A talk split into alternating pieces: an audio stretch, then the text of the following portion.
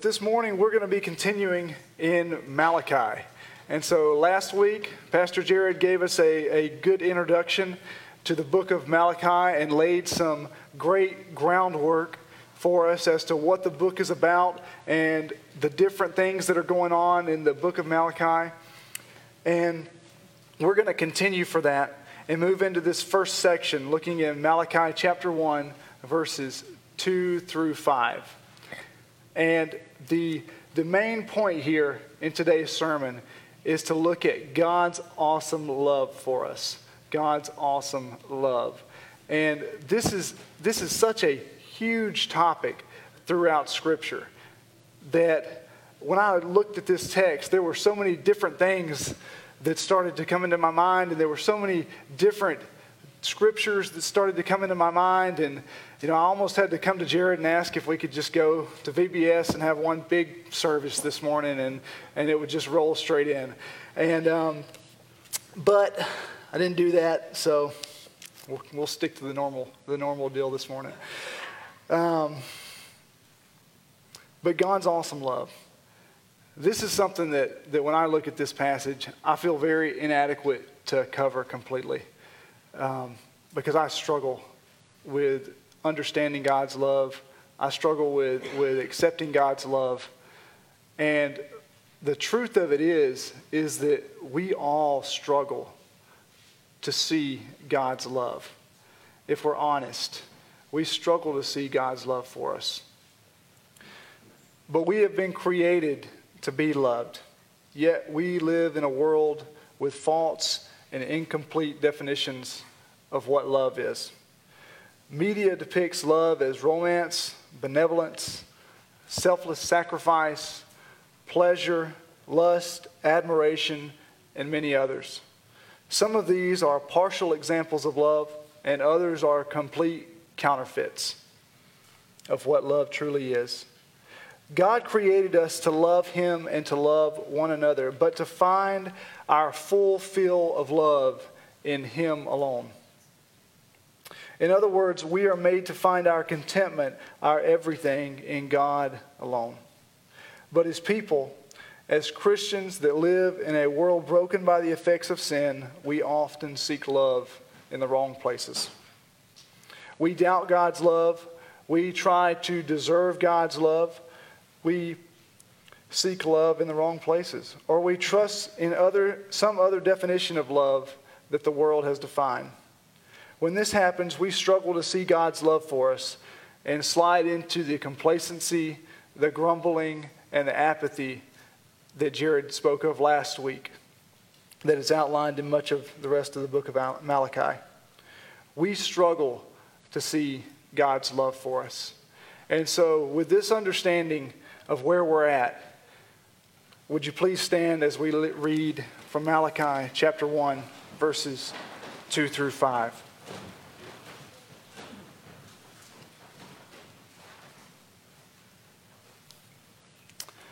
I have loved you, says the Lord. Yet you ask, How have you loved us? Wasn't Esau Jacob's brother? This is the Lord's declaration. Even so, I have loved Jacob, but I hated Esau. I turned his mountains into a wasteland and gave his inheritance to the desert jackals. Though Edom says, We have been devastated, but we will rebuild the ruins. The Lord of armies says this they may build, but I will demolish. They will be called a wicked country, and the people the Lord has cursed forever. Your own eyes will see this, and you yourselves will say, The Lord is great, even beyond the borders of Israel. Let us pray. Father, as we come to you this morning, as we look to your word, God, I pray that you would make clear your love for us. God, that you would take away any obstacles, any wrong definitions that we hold, or any preconceived notions of what love may be according to a worldly definition. And Lord, that you would help us to see your pure declaration and demonstration of your love today. For it's in Jesus' name I pray. Amen. You may be seated. All right. So, first off, we see in this first verse in our text today, verse chapter 2, I have loved you. We see that God has declared his love for us. God has declared his love for us. And as Jared talked about last week, there's a lot of other things in the book of Malachi where God calls out these different things through the prophet Malachi of how the people had fallen short. But first, before any declaration of condemnation, before any law is mentioned or any commandment, God declares his love for the people of Israel. And so, grace is put before law. God always declares his love first when he looks towards his people and when he looks to us.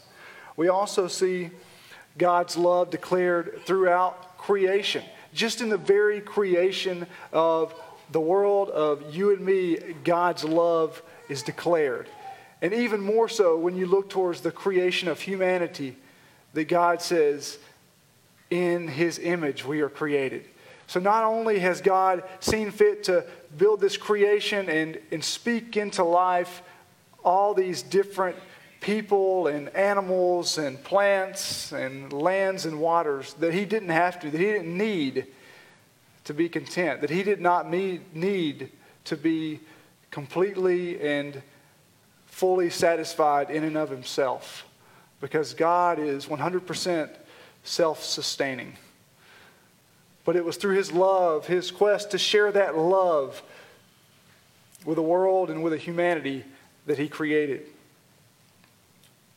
and created us in his image. But God has also declared his love for us in the Bible. It's something that, that we have, that there's plenty of. There's in the back of the pews. It's full of, of God's declarations of his own love for us. When God comes and reveals himself to Moses in the book of Exodus and talks about who he is, he talks about being a God of steadfast love, who keeps steadfast love. Think of all the different things that God could have said about himself, all the many infinite attributes or capabilities that God has, and he chooses to focus on his steadfast love and mercy.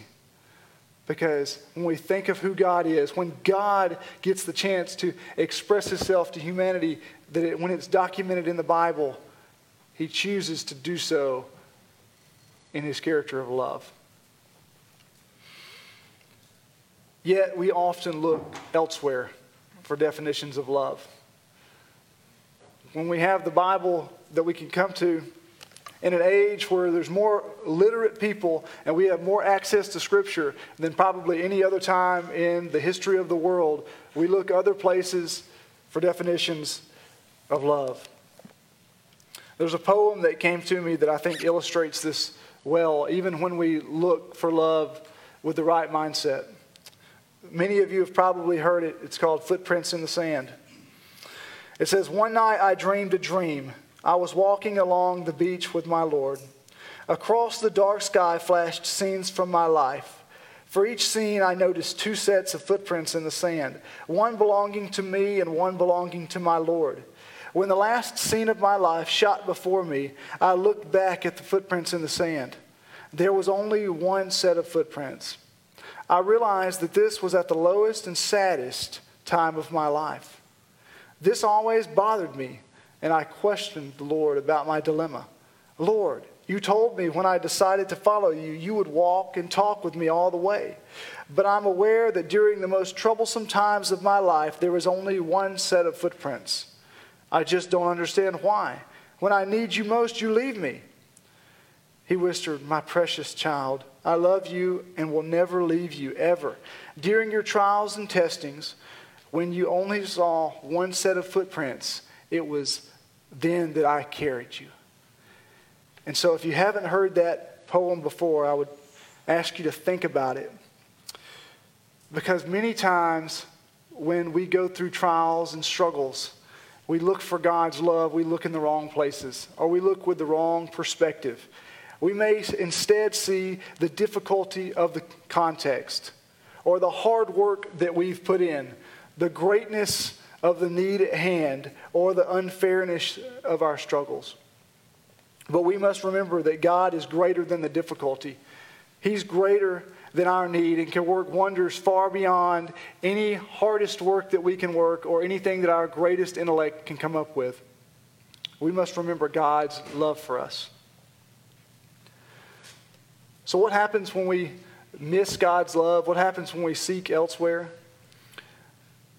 We likely seek the approval, the affirmation, and attention of people around us to fill the absence of the love of God. Because remember, we were created for God's love. God created us to be people that receive and give love. And so we're going to look for love in the absence of God's love when we miss, when we fail to see God's love. When we are sure of God's love for us, this frees us to love others instead of seeking out their love. It frees us from the fear of man, the need for approval. I think all of us can identify with the need for approval in some way, shape, or form. That fear that we get that if we do something or if we don't do something, we're going to fail to meet someone's expectations, or we're going to make someone unhappy. We're going to fail to please them. We're going to do something that doesn't measure up because we have rooted our need for love in a person and not in the complete love of God that He has already declared for us, that He has already promised to us, that we can trust fully in. So, what do we do? We must go to the Bible to teach us what to look for for God's love in our life. This is because the world's definition of love is not what God's definition of love is. God focuses on the eternal state of your heart, where the world seeks to appease the temporary state of our appetites and desires. So when we look at what the world says love is, it may seem easier in the short term. It may be comfortable. It may be convenient. It may feel good in the moment. But when we seek out God's love, we will see a love that is so much higher and that is so much deeper and that is so much more full than anything the world has to offer that we will never be left empty. We must go to the Bible to learn to discern God's love from the counterfeits of the world as well. Because loving is not just a good feeling that gives butterflies. Loving is not what's depicted in, the, in much of the media. But when we go to the Bible to see who God is and what His declaration of love is and what His demonstration of love looks like, then we can get the wisdom and discernment needed to discern from the world's counterfeits definitions of love. One passage that helps us that may be a familiar passage is 1 Corinthians 13. It talks about the many attributes of what love is. It talks about how love is patient, how love is kind, and gives us a really good picture of what it means to love. And that's just one passage in all of the Bible that we can turn to and say, hey, this is what God's definition of love is. And I can use this to measure my own definition. Make sure my definition reflects God's definition. Is what I'm calling love in my life reflected in the Bible?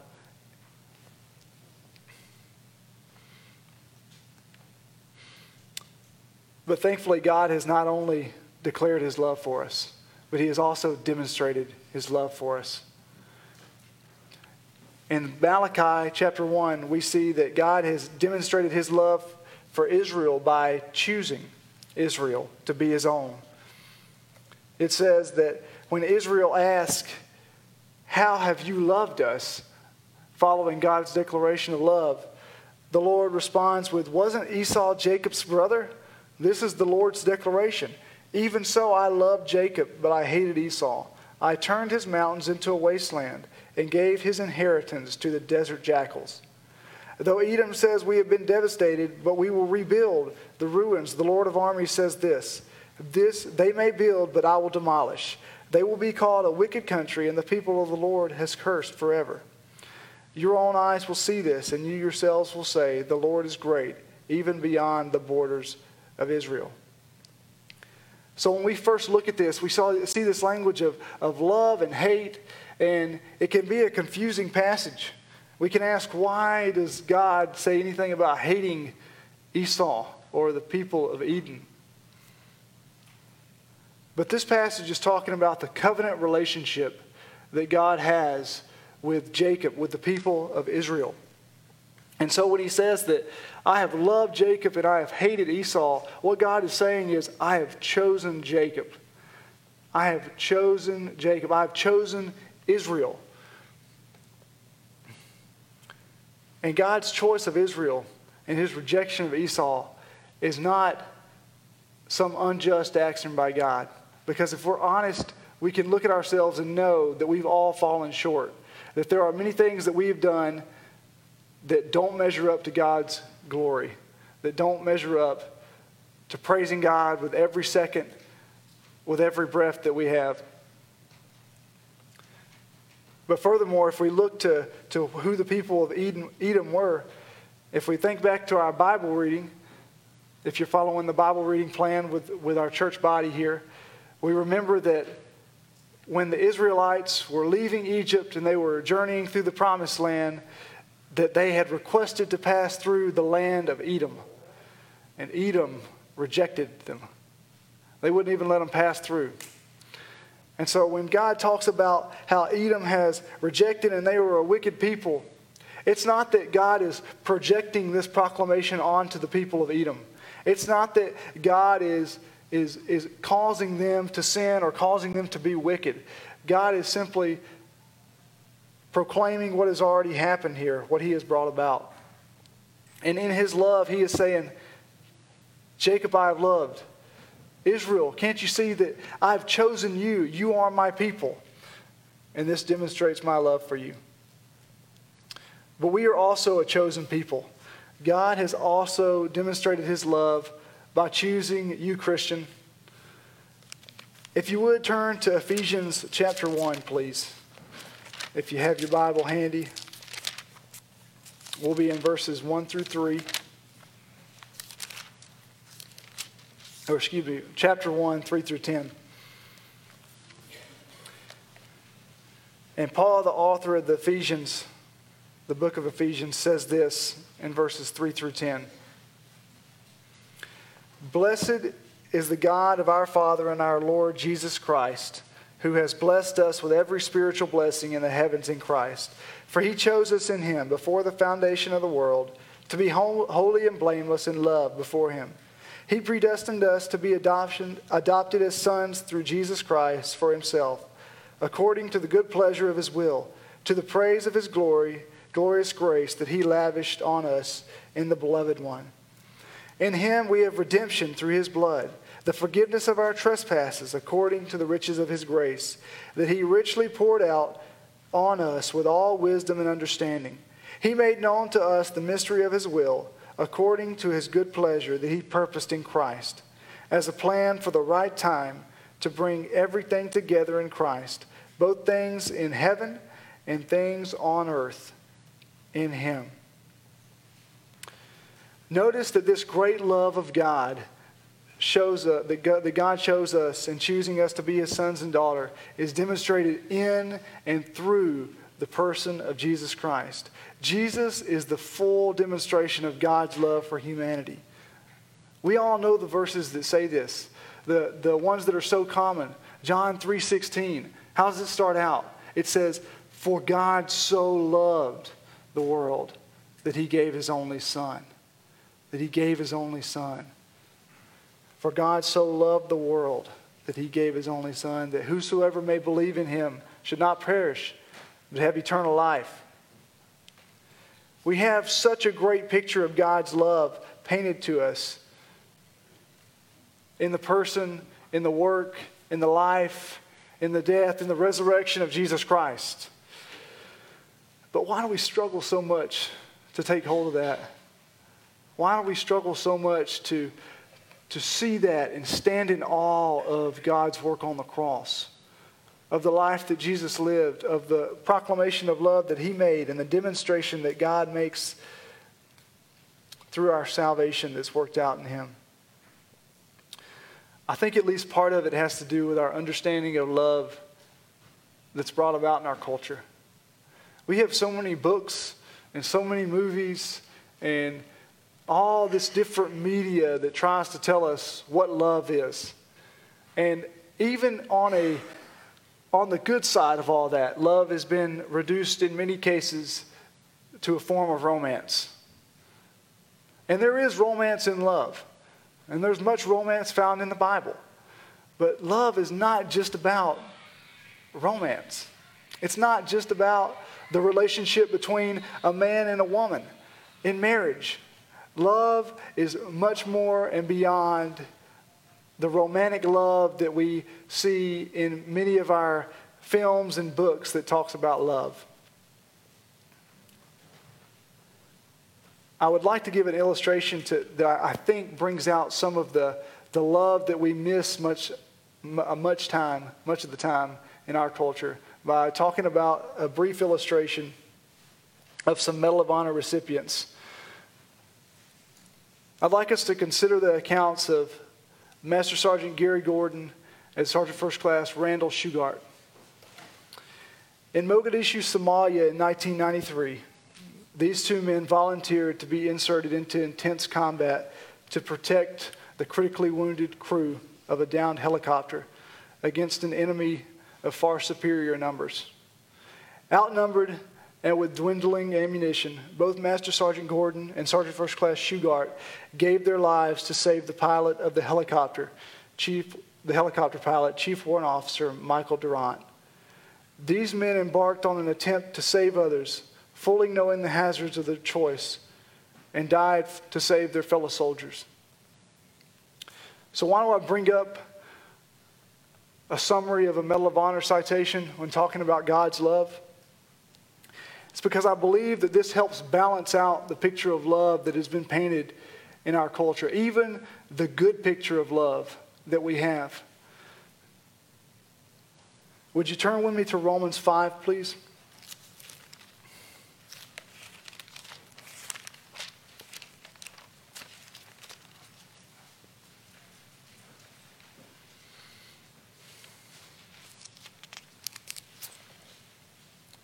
Starting in verse 6.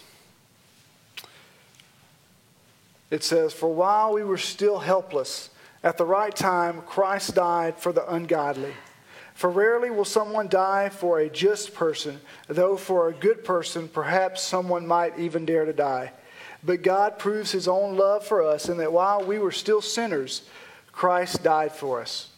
How much more then, since we have now been declared righteous by his blood, will we be saved through him from wrath.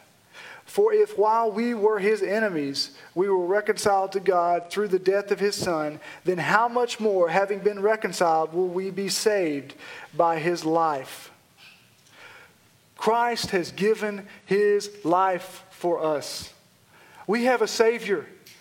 God's love is not just some mushy thing that's represented by hearts and cupids on Valentine's Day. We have a Savior who has gone through, who has carried his cross, and who has loved us to the point of death. And that death was sealed and proclaimed sufficient with his resurrection. Christ has died for us while we were still his enemies. And it was his death that makes us righteous, no longer an enemy. We are only justified in Christ. Ephesians 2 explains it by saying that we were dead in our sins. Dead people cannot help themselves. We were without hope on our own. As people who have chosen to follow our desires instead of seeking God's glory with every breath, we deserve to be contend, condemned by an eternity of punishment in hell. And we can do nothing on our own in our helpless condition. But then in Ephesians 2, verse 4, it says, But God. In his great love and mercy, it describes how he sent his one and only Son, Jesus, to live the perfect life that we have failed to live and to take on the punishment that we deserved by dying on the cross for our sins. And as we've stated before, he rose three days later signifying God's acceptance and the completion of our salvation, the fullness of God's love demonstrated in Jesus Christ. The key point to all this, if you haven't heard anything else, please listen here. I know I can be dry sometimes, so. God has demonstrated his love for us by choosing you to become his son or daughter, by choosing to accomplish this through the wiping away of sins that could only be accomplished through the death and resurrection of his one and only Son, Jesus Christ. God's love should create in us a sense of awe. There should be a sense that we stand before God and look at how much He loves us and tremble and be in fear of a God who can love us with a love that's so great, that's so deep, that reaches so far beyond anything that we can fathom on our own, that it should cause us to stand in awe. And it should drive our every thought, word, and action. When we truly see God's love for us, it should begin to work in us a love that loves others, that looks to others as people that God has created, as others that are made in the image of God. In 1 John chapter 4, it says, the Apostle John says that not that we love, but that God has loved us. And that God's love is what works in us to love others. It's not some love that we conjure up on our own, that, that now that we have this new knowledge of God, this new knowledge of God's love for us, that it, it somehow enables us to, to practice the same type of love. No. God's love through us shines through. God has loved us, and in God's love, He has changed us. And now we can love others through that love that He has shown to us. But God's love also frees us from being in fear of what others think. That fear that we talked about, that concern that we talked about earlier of what others think about us, of not meeting expectations.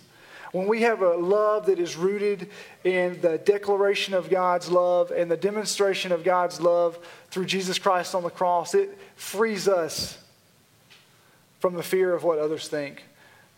And instead of worrying about what someone may think of, of our actions or words, we stand in awe and are so fixated on the work of God through Jesus Christ that we are compelled, as the Apostle Paul puts it, to follow him. As we move to conclude, I'd like to read a, a final passage from, from Romans chapter 8. In verse 31, the Apostle Paul starts. He says, What then are we to say about these things? If God is for us, who can be against us? He did not even spare his own son, but offered him up for us all how will he not also with him grant us everything? Who can bring an accusation against God's elect? God is the one who justifies. Who is the one who condemns? Christ Jesus is the one who died, but even more has been raised. He also is at the right hand of God and intercedes for us. Who can separate us from the love of Christ? Can affliction or distress or persecution or famine or nakedness or danger or sword? No. In all these things we are more than conquerors through him who loved us. For I am persuaded that neither death, nor life, nor angels, nor rulers, nor things present, nor things to come, nor powers, nor height, nor depth, nor any created thing will be able to separate us from the love of God that is in Christ Jesus our Lord. That is the definition of God's love. That is where we see what God's love is for us, is in the demonstration that he makes through Jesus Christ on the cross. If you are a Christian today, know that God has declared and demonstrated his love for you. And it is imperative that you live your life with this understanding. Everything we do must be done knowing that he loves us not for who we are, but because He has chosen to love us. Because He has declared His love, his love for us, and He has demonstrated His love for us. If you are not a Christian, God may be calling you to acknowledge His love for you today. Maybe He has opened your heart to taste some of the great love that He has for you. Don't waste another day. Come to Jesus as your Savior today.